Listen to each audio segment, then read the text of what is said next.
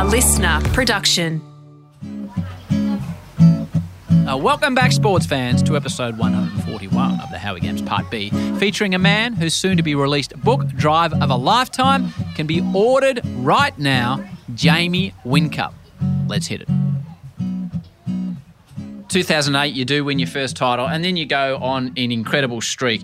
2009, you won. 2010, you come second. You just continue to win, and that's where you bank up seven and become, as we spoke about, the GOAT at the start. What does a first title mean for you back in 2008, Jamie? His mission was to wrap it up today so they could have fun tomorrow. Well, right now, let the party begin for Jamie Whincup, because he's the champion. And he celebrates with a big slide across the line here at Oran Park.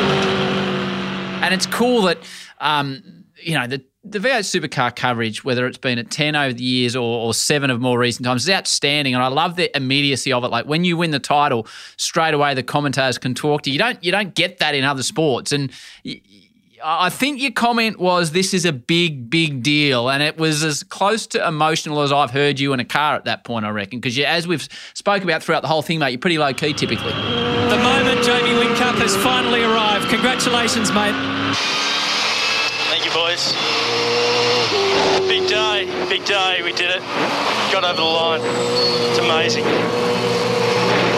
What are the emotions like right now? Is it relief? Is it excitement? It's a bit of everything at the moment. So relieved, but this is a big, big deal. I'm just so proud of everyone involved. Yeah, no, 100%. It was a huge deal. I didn't know leading up to it. I hadn't thought about winning the championship. I was just trying to make sure that I got the points and did the job. And then once I crossed the line to know that the championship was mine. All of a sudden, you just start reflecting on almost your whole life. So, well, certainly your life from when I was 7 years old in that first go-kart. It's almost like an end of a chapter there, where you've just gone grow, and then you get to this, you hit this milestone, And it's, of course, it was probably the second. That was another one of the 12 times that there was plenty of emotion there, because there was a lot of grinding. And it's hard work and grinding and sacrifice, but it's not. You want to do it, You want to do the hard yards. You want to work hard to achieve a big goal. But once you get there, boom! You get this whole vision of, from 7 years up the last 15 years or so of your life just hit you in the face, and it was huge, and I knew how much it meant to my teammates, to my family as well. So it's always nice doing good things for all the close people around you. And from your point of view, and you mentioned very graciously at the start that you sometimes feel a bit weird up on the podium, because it is a team sport, but it's the driver that gets lifted up when the team wins, and it's the driver that gets put in the corner when the team loses. Let's be honest about that. Yep. In your view, Jamie, equipment aside, team aside, what has led you to be able to win seven titles? And here comes the man who has now joined the greats. Three-time V8 Supercar champion, Jamie Whincup. What led you to be able to go on such a run where you were dominant, like we're seeing Hamilton up to this year, and we saw Schumacher, and we hadn't seen it in V8, sort of Scaife dominated with five, but not the dominance you were pulling out. What's it take? Five championships. He now sits up there with the greats. It comes back to just that constant grind and just trying to get better, just that belief and getting up the next day, putting the feet on the ground and how can I go better, and getting as many people on that journey as you possibly can, certainly within the team. You have to have your partner, family's got to be on board, friends have got to be on board as well, and then of course you've got that huge team of people that you need. This is a big journey that we're going on, and we're just going to keep going. We're going to keep rocking up every year, and just no matter what it takes, no matter what's thrown at us from our opposition, we're going to go one better. It doesn't matter what they bring to us. It doesn't matter if we're at 10 o'clock every night. 7 days a week for 4 months. It doesn't matter, you know. Whatever it takes, we're going to find the way to win, and we're going to get there. And that's what we did for a long, long period of time. And now to announce our 2014 V8 Supercars champion. From Red Bull Racing Australia, please congratulate the 2014 V8 Supercars champion, Jamie Whincup. That is such an outstanding achievement, and we get to see this man continue on for the next few years and see just how far he can go, Scafey. Oh, look, he's an absolute legend of the sport at this point with 6 championship wins. From 07 all the way through. Pretty much now, we've just kept going, and it's hard to win one, you know, and it's hard to win two, but to go on a 10-year run, and we haven't won every year in 10 years, but we've just ground it out as hard as we possibly can, with that being absolutely the main focus in our life first and foremost, and it's been an awesome thing to experience it with my teammates, and we've all been on the journey together. As you say, I've been the one standing on the top step of the podium, but there's been dozens of people behind the scenes that have been on the journey with me. How draining is it to be relentless? How draining is it to not get out of bed one day and just say, you know what, I'm not going to train today, or I'm not going to go down to the factory? Like, after 4 or 5 or 6, the temptation must be to just, I'm just going to rest on my laurels a bit. Wow! Jamie Whincup is champion. Jamie Whincup has won his 7th title after a penalty for Scott McLaughlin. He's the champion. He is the champion for 2017. That is extraordinary. Are you serious? It's a bad joke if it is. It's a bad joke if it is. We are the champions, mate. You are champions. Yeah, that's by far the biggest challenge, just to keep going. And you can't do the same as what you did the year before, because you get gobbled up by your opposition. You have to step up. You have to go again and again. So that's been the challenge. But I've certainly enjoyed it. I've enjoyed the ride. It's been it's been tough, and I guess you don't pay You pay for it one way, shape or form. If you put nitrous in your fuel tank, the thing goes like a rocket, you know. But the engine, there's a little bit more wear and tear on the engine. It's not going to do 100,000 k's if you put normal fuel in and just cruised along at half throttle, it'll do 200,000 k's, you know. But yeah, how do you want to live your life? Do you want to put the nitrous in and go hard till you're 65, or do you just want to go half throttle and try to get to 100? You know, yeah, that's up to you to how much throttle you want to run, and how long you want to live your life. But so we were for 10 years there. We were hard on the throttle, and just pushing hard. It's not for free. I'm not kidding myself. It's not for free, but we wouldn't have it any other way. What's the cost? Well, the cost is long. Yeah, there'll be some cost somewhere. Down the track, you know, maybe I won't live as long as I probably would like. Maybe I won't have the capacity to keep punching hard in my 60s, 70s, you know. Right. But that's it's all a balance, you know. It's not for free. You don't just go hard and just work flat out every day for 10, 20 years and expect to get away with it. You don't get away with it. But as I say, I wouldn't have it any other way. It's strategic, and go hard when you're young, and enjoy the easy life when you get a little bit older. Again, because we've established that you are a very private person, so I'm a little bit wary about asking you this question. So you answer it as you do. You dealt with it in your book. But your passing of your father, Jamie, how much impact did that have on you? Because this was a man that was with you on your journey, not just as a father, but as someone that took you into your sport. Yeah, that's the heaviest thing I've had to deal with, no doubt. Because Dad wasn't he was Dad, he was my father, but he was my best mate at the same time as well. Like we would leave probably on a Thursday night to a go-kart race. Thursday night, I'd have the go-kart ready to go, packed in the trailer. All the sprockets were clean. We were ready to go. Everything was perfect. Dad I pulled the trailer on, hooked it onto the back of the four-wheel drive, and then off we go Thursday night. And we spent at least 40 weeks of the year go-karting, and we were together from Thursday night to Sunday night, and we lived the journey, you know. We would have the biggest blues of all time. We'd share the wins, we'd share the heartache, and we were a combo, and he was my best mate. We'd hang out, and he was my biggest critic. He was my biggest fan at the same time. So, yeah, it was heavy. And he'd been there from the start all the way through. He was at the last race in 2011, and then didn't quite make it to the first race in 2012. So there was losing a father plus losing your best mate all mixed into one.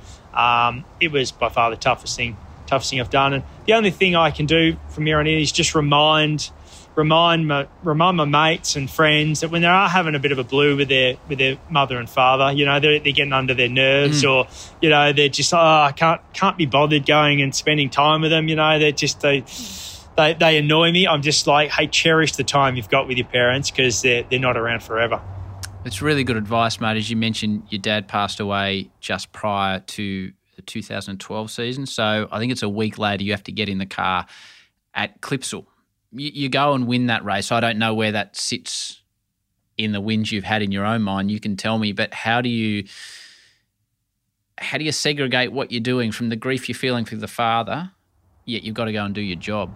Yeah, I had a job to do, and if it was just me as an athlete doing the job, then it'd be a different scenario too. I've got a team of 50 people, and we were all going to Adelaide 500, and they expect me to do the job. They've built this car over months of hard work and preparation. We've built and designed this car and taken it to the track. It's my job to showcase what that car can do. That's no more, no less. Just you get the most out of that car and showcase what we've been doing. So I went into the zone of I need to go and do my job for my teammates, and that's exactly what I did. There was no time to be selfish and let my personal life affect what I needed to do that weekend. But you've got to applaud this man who's put together one of the most perfect efforts you'll ever see to claim victory in the season opener. That's a very black and white answer, though. Like, I know that's you, and I know that the fact you've been trying to dynamically engineer the best pram for your youngster when it's coming, but that you know, that's one thing to say, but it's not the easiest thing to do. I wouldn't have imagined. Like you've brushed over that in a way, mate. Yeah. But that's that was my mentality. I had to adjust my mentality to go, I need to get the job done this weekend.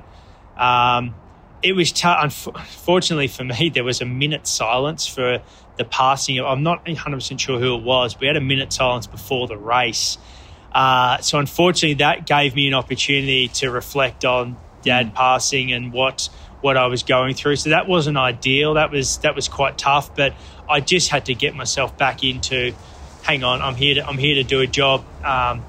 And of course, and I'm sure a lot of people have experienced this, when a friend or a family member passes away, in some way, the first 2 weeks isn't as tough as the weeks following, you know, because it's still all about them. It's still fresh. You're still spending most of the time thinking, talking about Dad, and it was like he was still there. We were planning his funeral, and it was all about him, you know. So that wasn't tough. It was almost we had a job to do. But then it's the times when Dad hasn't been around for 2 weeks, 3 weeks. That's when it really starts to get painful. Plus any major event. Birthdays, Christmas time, Easter, all those major events after that's when it's really tough. And I'm not pioneering here, but I'm sure everyone can relate to it, that the toughness isn't straight away, it's afterwards. So I was able to get through that Clipsal 500 just focusing on the job and putting it in the back of my mind to some degree. It's 2012. We mentioned those first three Bathurst wins.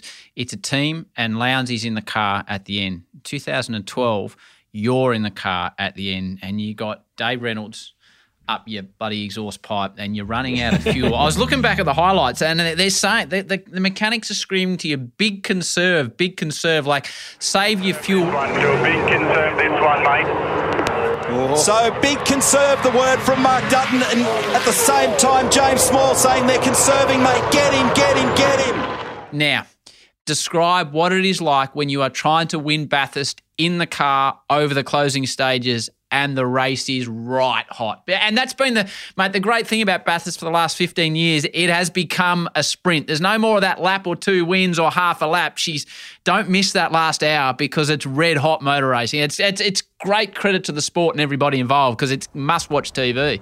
Yeah, yeah. So you're there is, it's hard not to get frustrated because there's a huge balancing act going on. Like it's, so the team have a massive focus on we need to finish the race on petrol. That's absolutely at the top of their list.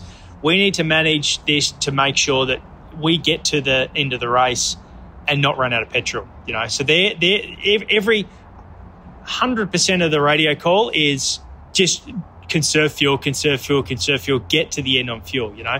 But in the car, you've got the fuel, you've got that issue going on, you've got that I need to make sure I conserve fuel. But inside the car, that's not the highest priority. It probably is the highest priority, but there are two or three other things that are exactly the same. You've got to still be competitive. You still got to punch out lap after lap at almost qualifying pace to keep the guy behind you. So to get close enough, that's the job for Reynolds to try and make a move. We've already seen him pull off an almightily gutsy move down here at the chase. If he can get close enough, no question he'll take another dive. We know that he's been largely bulletproof under these pressure situations, Jamie Whincup, but he's really got a battle on his hands at the moment because there's no question that there's some pace in that car of David's. You need to make sure you don't burn your tyres up. You know, if you push too hard over the top, you just smoke your tyres up, and then old mate's going to get past as well. So you're juggling tyres, you're juggling keeping old mate behind you, you're juggling your own fitness as well, trying to make sure that you breathe down the straights and make sure that you'll absolutely get pinpointing every single lap. They tippy-toe around Murray's corner. Jamie's got nothing left under brakes into the last corner. So Davey is right under him. It was a 2:10.9 for Whincup, a 2:10.8 for Reynolds. There's 0.3 of a second in it. Plus you've got the fuel to consider also, you know. So you've got all these balls in the air and the team are just focusing on this fuel and you're like, guys, I've got a little bit fuel. I've got a little bit of fuel in the tank. Can you help me out here and saving petrol? Oh, can you help me out here and saving tyres? Can you keep giving me the distance from Davey Reynolds behind? So it's this big balancing act, and you just hope you get it all right. And on that day, yeah, we were able to balance the whole thing out, and we got to the line before anyone else. And how do you deal with the pressure of the bloke in your rearview mirror, and he's pushing and he's pushing and he's pushing? It depends on the scenario. So there, we had pace in the right areas of the track that day, you know. So while Davey was as you say on our exhaust pipe and he was fast, the big places where you pass at Bathurst, we were actually quite quick just before that. So we weren't in a position where we're really vulnerable. Certainly at the end of the straights and down the bottom of the hill where all the passing was going to be done. So there was a little bit of comfort there. Of course, you still could have lunged. You know, you had to still make sure that you're far enough ahead that he didn't take a big lunge over the top of the hill. He's got to come off the dipper. This is the spot. Got to get round the left and now tuck in hard to the right and get off here. No, still not good enough. He just drops a car length. He's got to be closer. And, of course, it was conserved fuel, but if Dave's on me coming into the chase because I've conserved fuel down the main straight, then he's going to pass me. Of course he's going to pass me. So I need to get down this straight fast, but I need to conserve fuel in the right areas. It was a big juggling act, but yeah, as I say, we got there. What has Reynolds got left in the tank? Has he got enough? Is he close enough to make a move on our championship leader for the second year in a row? This goes right down to the final turn. They're both brilliant. Oh, big slide for Whincup. He just barely hung on to a thing. They've both done a remarkable job. Only 7 drivers have won 4 or more Bathurst championships. Today, Jamie Whincup joins the greats. He gets his 4th. Paul Dumbrell gets his 1st. And David Reynolds on the podium, a whisker away from victory in a classic 2012 race. And how do you celebrate a Bathurst win? Like, do you get out on the town, or are you just absolutely cooked? Or and then you've got to do those sort of 6 a.m. crosses to whether it's Channel 10 have got the coverage or Sunrise if 7 have got it. She's an early kickoff the next day. I've seen a few bleary-eyed operators in the past. Yeah. So you've had a huge week, a huge day. You're completely spent. And Bathurst most of the time's dead. There's nothing going on. Maybe one of the local establishments will be open till 10 o'clock, but generally it's absolutely dead. And you've got that in the back of your mind. Yeah, there's a 6 o'clock press conference. And I think the best photo we've seen in our sport is Lowndes and Murph still in their race suit, sitting in pit lane for the live cross, literally asleep, waiting for the cameras to roll so they can get up and go, yeah, we won Bathurst and back to bed again, you know. So they did it the best. When you're young, you certainly go out and celebrate it as a team. But me in my older years, late 30s, it's go home, try to recover, make sure you hydrate and celebrate the weekend after. Back to Jamie in a tick. No shortage of steerers have been on this little podcast before, from Jack and Larry Perkins on episode 7, Mark Webber, episode 29, James Courtney, episode 34, and Sir Lewis Hamilton, before he was a Sir, back when he was just Lewis, on episode 48, to Lowndes on episode 55, Scotty McLaughlin on episode 78 and 126, and Danny Ric on episode 90. We have got petrol heads well and truly covered on this show. Now, a man that has some cracking racing stories and broadcasting stories as well on episode 93 is F1 legend Martin Brundle. This is a man that for many years sat in the same booth with the late, great Murray Walker. And he was like, I can't tell you anything about Formula 1, Martin. I said, come on, Murray. Yeah, yes, you can. He said, I'll tell you one thing. Just remember, we are only here to inform and entertain, nothing more. And I remembered that ever since. And I joined Murray in the commentary, and I'd have my hand on his shoulder, and if I wanted to say something, I'd squeeze a bit harder. Then I'd get my fingernails underneath his tendons and squeeze really hard. And then he might stop talking. He was so enthusiastic. I'm absolutely convinced if I'd have crept out the back of the commentary box, he would never have noticed until after the race had finished. He was so on it. That is Martin Brundle on episode 93. Let's get back to Jamie. So that's when it goes well, mate. In more recent times, well, Bathurst is tough to anyone. Everyone that's won it has had problems. You mentioned the fuel. Famously, 2014, there's a debate between you and your team about fuel, which you describe really, really, really well in the book. There's a lot of stuff I didn't know. Fuel at this stage, we're not going to make it. I need you maximum save. You've got 2 seconds to go behind. Maximum save, mate. We're not going to make it. We're just going to have the chance that...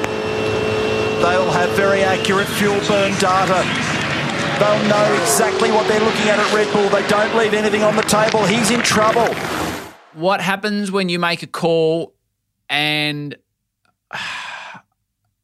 your man Roland Dane, who used to scare me when I was in the V8 category, he was quoted post saying, Jamie has won a few races over the time, but this one he lost for us. And that's Roland. It's a brutal quote. How do you go back and face the team when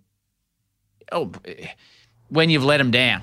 Yeah. You know, that's brutal. For a teammate to say that, hey, you've let the team down, that's that hurt, that cuts, you know. That's a knife in the heart and twisted all at the same time. There's so many. You have to. Of course, you got to work together as a team. But anyone in any team, you have to take initiative at times, you know. And if you believe a mistake's about to happen, then it's irresponsible. You're not being a team player if you don't react to it and try to make amends for it. So, of course, like exactly the same as 2012, exactly the same as 30 other races before that. It was about fuel, you know what I mean? And, of course, once again, it was the highest priority for the team to make sure we finished the race on fuel. I was trying to juggle it all. I was trying to juggle the tyres and everything else up at the same time. So I did the best job I possibly could. I'm not sure if the telecast I'm not sure if they were getting my radio messages. You don't disturb Max, but we're talking Max on minus 100. I don't think he can hear them. I'm sure it must be something wrong. Is his earpiece out? Paul Dumbrell can't believe it. This has continued to escalate. Whincup has been told over and over and over again, back off. And the protocol always with Jamie Whincup is he always goes back and says copy. He hasn't said copy at all. I'm not sure whether they can hear at all on this. Fuel for one lap and you've got a lap and a half to do. Copy that. Focus on his earpieces, they are plugged in, I can see he's plugged in. He copied then, he pressed the button, the radio button, he said copy. Mark Dutton just said, you've got 1.5 laps to go, you've only got 1 lap of fuel left, copy, and he went bang on the radio. He understood the message. It came across on the day that I actually wasn't listening to the team. I'd almost pulled my radio out and I wasn't listening to the team and I wasn't working at one. That wasn't the case. I'm not sure if the telecasts weren't getting the radio, or they were choosing not to get the radio to make the story better. But we were working as one that day, and we were on track to finish that race. And to once again, it was another scenario where we were about to steal the race. It wasn't actually ours to win. We started off the back row of the grid from mistakes. We went 2 laps down in the middle of the day. We were going to steal this race from somebody else. You know, it wasn't actually ours to win, but we were giving it absolutely everything we had to steal it. But what had come across in the telecast wasn't what was going on. We were working together, and then we knew the reserve tank. You hit the reserve tank, and once you hit the reserve tank, you've got 2 laps of Bathurst. It's 4 laps around most tracks, but at Bathurst is 2 laps. When that reserve tank hit at 2.5 laps to go, we... driver and team, we knew then we were in trouble. But before that, we were doing what we usually did, balancing it all up. Yeah, conserve more. You always want to conserve more. You want to conserve more tyres. You want to do everything you can to get a little bit in the bank. But it shocked a lot of us with 2.5 laps to go that, hang on, we're not going to make it on petrol. We're not going to make it flat out anyway on petrol. So that was the first time that we knew we were in big trouble. He comes away and another way. Goes through on the inside. This is huge in Australian motorsport. They've gone berserk at Ford Performance Racing. This kid is going to win this thing today, and so is Paul Morris. Has not led a lap all day, Croppo. Not led a lap. Chaz Mostert is going to win with Paul Morris. Extraordinary motor race. Something you have never seen before. So, is it 2020 at Bathurst when you put it into the wall? Yes, last year, yes. Oh, that's pretty much the same manoeuvre that Tander tried to put on when Tander got down there, no problem. But does he let Jamie go by? Yes, he does. Oh, no, he doesn't! Whincup has made a massive mistake. They're out. That's over and out for car 888. Okay, so in that situation,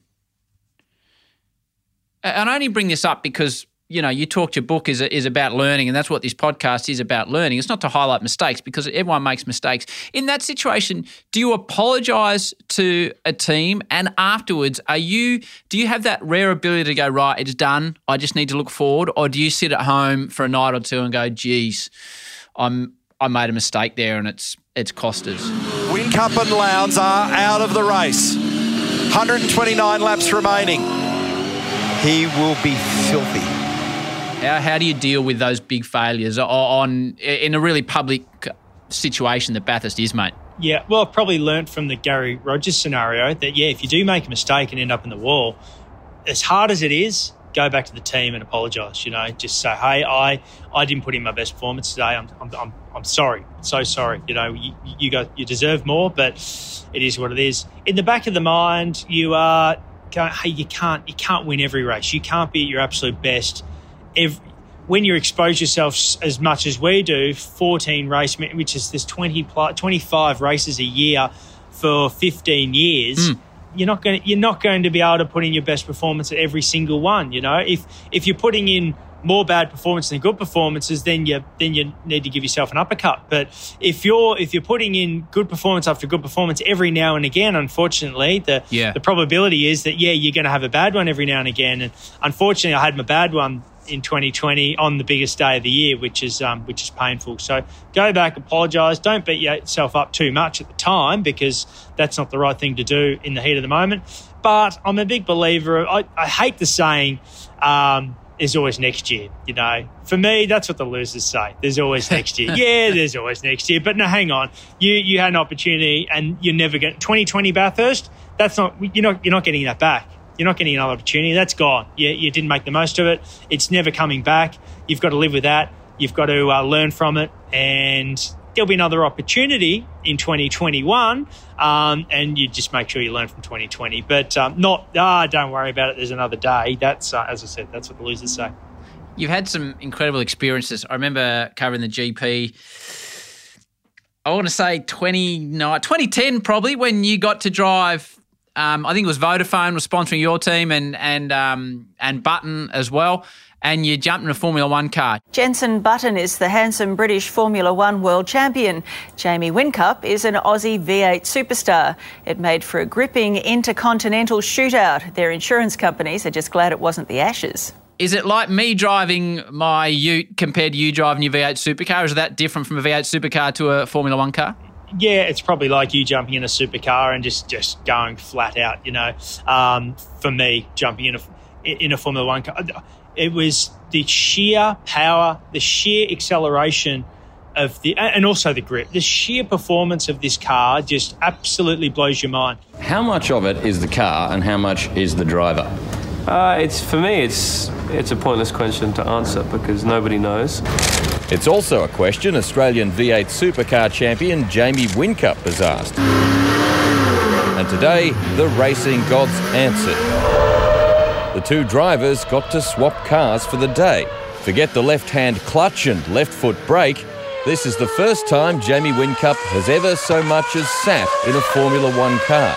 The only thing I can compare it to is I felt like Coyote on a rocket trying to catch the Roadrunner. You know what I mean? It just absolutely out of control. Your head is just pinned against the headrest. You've got no chance of holding your head off. I tried once. I was like, can I try to get my head off the headrest? You've got no chance. You're absolutely pinned against the headrest going as hard as you possibly can. And I was in control, of course. In some way, it's one of the easiest cars to drive. It's probably the hardest car to get the most out of. Yes. But in some ways, it's the easiest car to drive. You have got a steering wheel and you've got a big go pedal and a big stop pedal. There's no clutch. Well, the clutch is behind the steering wheel. But once you're going, it's just go, stop, and turn the thing. So it's actually quite easy to drive. I was just hanging on to this car and just absolutely getting huge thrills out of the little short straights, the second gear corner. You come out of a second gear corner, accelerate second, third, fourth into the next one around the back of the circuit. Just getting massive thrills out of how fast I was getting from one corner to the next. And then, of course, you come down the straight, and I've only ever got 6th gear. So and you've got this thing in the back of your mind, this little calculator that goes on, and you know exactly. You don't think about it, but you know what gear you're in. And it's in the back of your mind. You know exactly what gear you're in because you automatically count it. But then as soon as I pulled 7th, I was like, my brain just went, well, I don't know where you are at the moment. I don't know what's going on. I don't know where you're at. I don't know how many gears you need to get back to 2nd, you know. So pulled 7th. I was in a new world and went, oh, hang on, back. Look at the dash. Yep, I'm back and forth. Yep, happy days. So, no, it was. I've got this 12-minute movie in my head of 4 laps around Albert Park, which I'll never, ever forget. It was one of the best experiences of my life by far. It's caused some friction in my house, so I won't tell you who's going for who, but my wife and I are diametrically opposed, and by the time this comes out, there might be another couple of big hammer blows landed. Are you cheering for Hamilton or Verstappen to win the world title? Oof. I'm obviously cheering for Max to win the title, but because of the Red Bull connection. And I'm Australian, of course I want the underdog to get up and win, you know. that's just the way we're wired, but I've got massive respect for Hamilton as well, you know. Like what he's going for 8. Going for 8, which is massive, you know. And as I say, his resilience in the sport just to keep going at his age to beat Max, you know, who's absolutely at his peak in a car that's probably quicker than his. Yep. If he gets up, how do you not massively respect Hamilton? You know, that would be absolutely huge, and I'd have massive respect for the guy. But I'm going for Maxie to maximise his car and get out there and do the job. So I'm all about Hamilton, and my beautiful wife Erica is all about Max. And I can't believe it, but we've had some, when they've come together a couple of times this season, we've had heated debates, Jamie, about who's at fault. She's lecturing me saying, well, yeah, Lewis has turned in early. I'm like, what are you talking about? Max is all over him. Hey,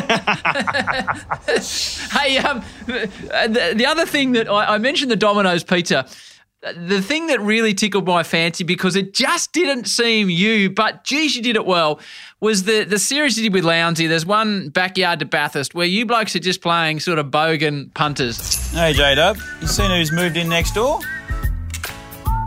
Oh, those blokes that call themselves V8 drivers. Yeah, I've seen them.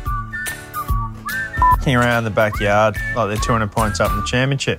You'd think those blokes would be concentrating on the mountain after the performance they put in last year. You think we'd struck gold having V8 drivers move in next door? Garage be full of jet skis and motorbikes and all the toys. Mate, you know, we thought we'd like neighbourly and all, and we'd look after it when they're away racing, but no, nothing.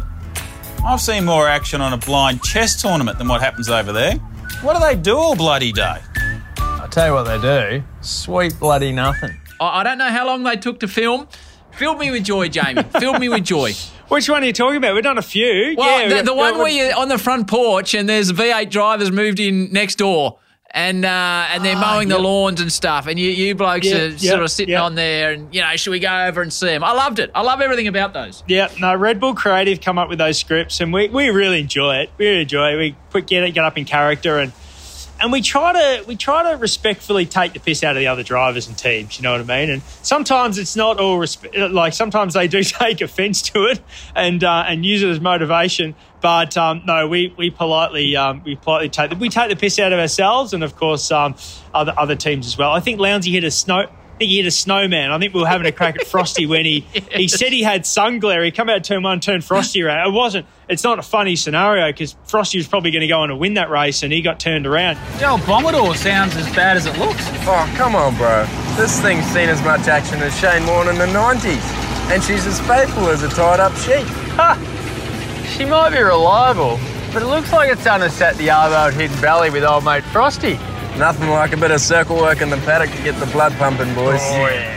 But we tried to make light of the situation with Red Bull Creative. But it's not last. I'm sure there'll be a few more. We'll keep them going for the next few years. That's for sure. I hope so. When you crash, when you're involved in a big incident, it's the stereotypical question for all motor racing drivers. But they have very, very different views on it. When you've had big crashes, which you've had, how do you go about resetting yourself to get back in the car? Because it is a dangerous job that you do. We were both at the circuit when Mark Porter died at Bathurst. It's never far away. You know, I remember trying to get shots of Chaz over the cyclone fence when he was getting loaded into the helicopter. And I remember when I saw that crash, you know, it's not a nice thing to talk about, but I remember thinking, Jamie, he could be dead. That's the impact of that crash. How do you deal with that side of your sport? Oh, big moment, a massive moment for one of the Pepsi Max cars. Into the wall, out of business for Chaz Mostert, the reigning champion, has had a monumental crash. This will be a red flag. Mostert has had a terrible accident at the top of the hill. You have to forget. You have to not think about. That's the thing. If you think too hard about the Chazzy scenario and the other major events that have happened in the sport, then You're at risk of slowing yourself down. You know, you've got to be aware. You got to be aware that you got to be respectful of the race car and the sport we do. Yeah, absolutely. You cannot disrespect the speeds we're going and the implications. But it can't be front of mind. You know, and in some way you've got to be a little bit naive and just focus on going fast. You know, so the big. I'm lucky enough. I've never been in a car where I've been a little bit intimidated by the situation when it's wet and your front windscreen is completely fogged up. You can't see where you're going, and there are thoughts of, hey, if a car is spun in front of me here, I don't know what's going to happen. But they're very rare. They're very rare. Most of the time, you're thinking, how can I go a tenth faster? And I've never been in that scenario where I've been, I'm fearing for my life here. But that's unfortunately that's not the same for everyone in every race we've done in our sport, you know. And I think kids potentially have a big impact on that. You know, if you're in a situation where you are thinking of kids or thinking of loved ones, then you are in a bit of trouble. So I've been lucky enough not to have had that scenario. So it's a dark part of our sport. It's a part of every sport as well. There's not many sports in the country that don't have, you know, unlucky incidents where it's turned pear-shaped. But unfortunately, that is part of sport, you know. And I've always said, if the day that the crowd are sitting on the side of the track and everyone says to themselves, I reckon I could do that, that's the day we don't have motorsport, you know. Mm. If you sit in the grandstand and watch the cars go through the first chicane at Gold Coast and you think, hey, that's a little bit crazy, that's what makes up our sport, you know. And we need to do absolutely everything we can to make the sport as safe as possible, but at the same time, it can't be completely sterile and you know, a scenario where we're wrapped in bubble wrap and nothing can go wrong ever, you know. That's therefore we don't have motorsport, so we've got to find that nice balance. Jamie, you've been so good with your time. I've only got a couple more questions for you. Before I ask you this one, I'm going to tell you a brief story. You are soon to become a team manager. Congratulations, by the way. It's a fantastic step from the race car to running the race team, and obviously a big step. When I first started in the V8 Supercars for Channel 10, it was, you know, early 2000s, and it was a bit more wild than it is now. And I was pit lane reporting, and I'm not going to tell you whose garages were the negative, but I'd go into garages and blokes, team managers, would literally tell you to piss off, to F off, to get the F off, what did you think you're asking me questions for, just when you're trying to find your way in the world.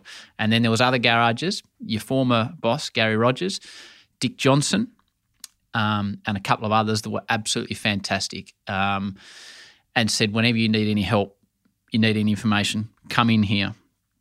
And for the next 10 years working on V8 Supercars, I did everything I could to put positive spins on what was happening in those garages, because that's human nature.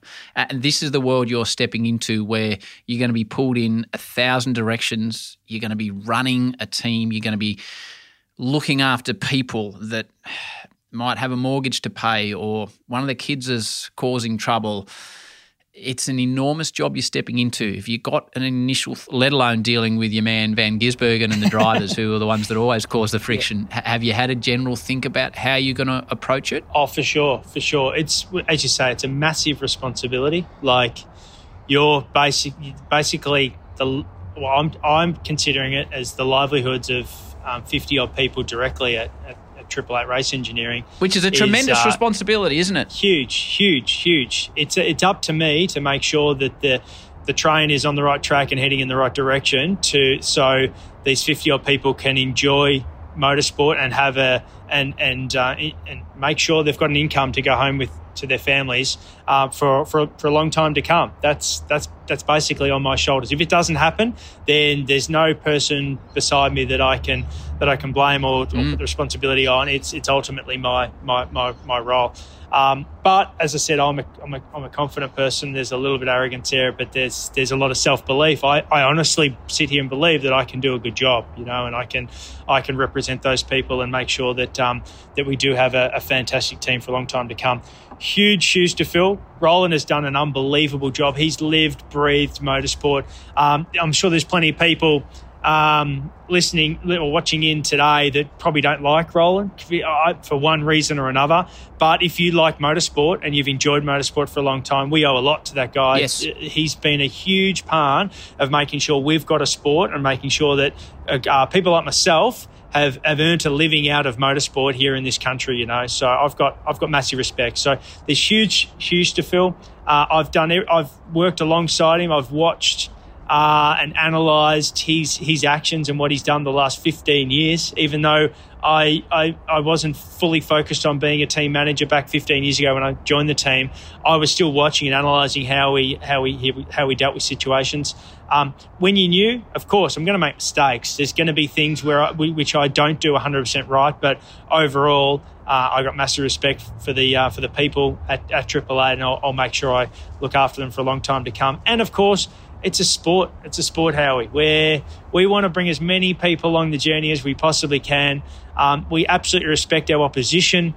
We respect anybody, anyone at Supercars, anyone in the media. We are thankful that they're at the track, enjoying our sport and trying to make it this big roller coaster that it is, you know. So I'm looking forward to the challenge. I hope I do a good job, but time will tell. I'm not going to sit here and say what I'm going to not to do. But let's just watch this space over the next 5 to 10 years. Yeah, good luck, mate. And I must say, of all the sports I've been fortunate enough to work on, the athletes and the teams in the last 10 years, it was always a pleasure to, you know, I'd go to 3 or 4 races a year, and people could not have been more friendly and more inviting. In early 2000s, it wasn't always the case. So what you're telling me, if I end up back on a V8 Supercar coverage, I can wander into the garage that you're in charge of and come and have a chat, and I won't get abused or kicked out. I'll be all good. 100%, mate. Welcome. You're welcome all the time. Good man. Trying to get your cameras under our wheel arches and show all our IP. Yes, I know. But then again, that's our responsibility to make sure that doesn't happen.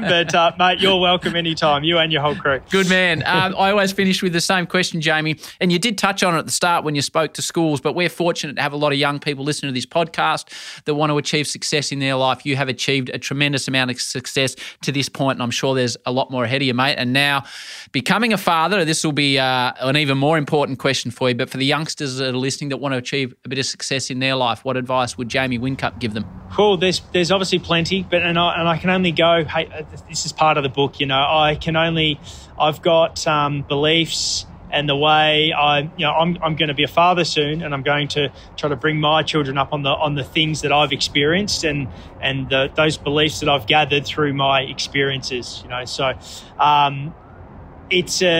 there's a lot of pieces to the puzzle, you know. But from my experiences, yeah, just not focus too far on the end goal. Yeah, you've got to, of course, have a dream, but it's focus what's in front of you. You know, try to maximise the scenario in front of you. From what I've seen, there's always someone better off. There's always someone worse off in life. You know, and for me, I can be focusing on, hey, I never made it to Formula One. You know, I never made it to an overseas category, but there are dozens and dozens of kids that I race go-karts with who had probably the same skill as I did that didn't make it to the highest level in Australian motorsport, you know. So you've just got to be grateful with what you've got, try to make the most of every day, and I know it's cliche, but just enjoy your sport, you know. As soon as mum and dad are pushing too hard for son or daughter to develop too quickly, as soon as it's becoming a bit of, you know, the enjoyment's not there, then that's sort of the start of the end, you know. Just love the pure aspect of the sport. Just love the fact that you, for me, take a car to the track. Before that, we're in the garage. We've got a group of people. We build this car. We take it to the track, and we try to go around in circles quicker than everybody else. Someone's going to win, someone's going to lose, someone's going to come in the middle. But if you just got to enjoy that basic concept of the sport, and once you lose track of that basic concept, that's the start of the end. Also, just love the simple fact of getting a ball, trying to put it in the net, or trying to get it through the sticks, or getting a car and trying to go around a circle quicker than everyone else. Love that basic side of it, and enjoy. Anyone that's involved with sport is, you've got to be grateful. You know, sport's one of life's delicacies. It's an amazing thing that we've got. It's been around for a long time. It'll be around forever. It's something that we all can relate to, and just enjoy it for what it is. It's a great answer, mate. The book is called Drive of a Lifetime. I couldn't recommend it more highly. Long-time fan, Jamie. It's been a treat to have you on the podcast. Stay safe. Best of luck finishing off the season. More importantly, best of luck, everything moving forward as a family, and then good luck with a new job, mate. Thanks for joining me on the show. No, thank you, Howie. Appreciate it, mate. Appreciate you, all the homework you've done, and, yeah, it's awesome interview. Appreciate your time. Good on you, mate. Stay safe. Thanks, mate. There you go, Jamie Whincup, just a good bloke who drives cars really fast, really fast. The book, once again, is called Drive of a Lifetime. Like Jamie, it is sharp. Do not forget about our Ashes extravaganza starting next Thursday. If old mate Das gets it finished, we are opening the bowling with Jimmy Anderson. Jimmy Anderson, I say, bang! Until then, woohoo, peace and love. And we can do it. if we try, try, try. If we try, try, try. If we try, try, try.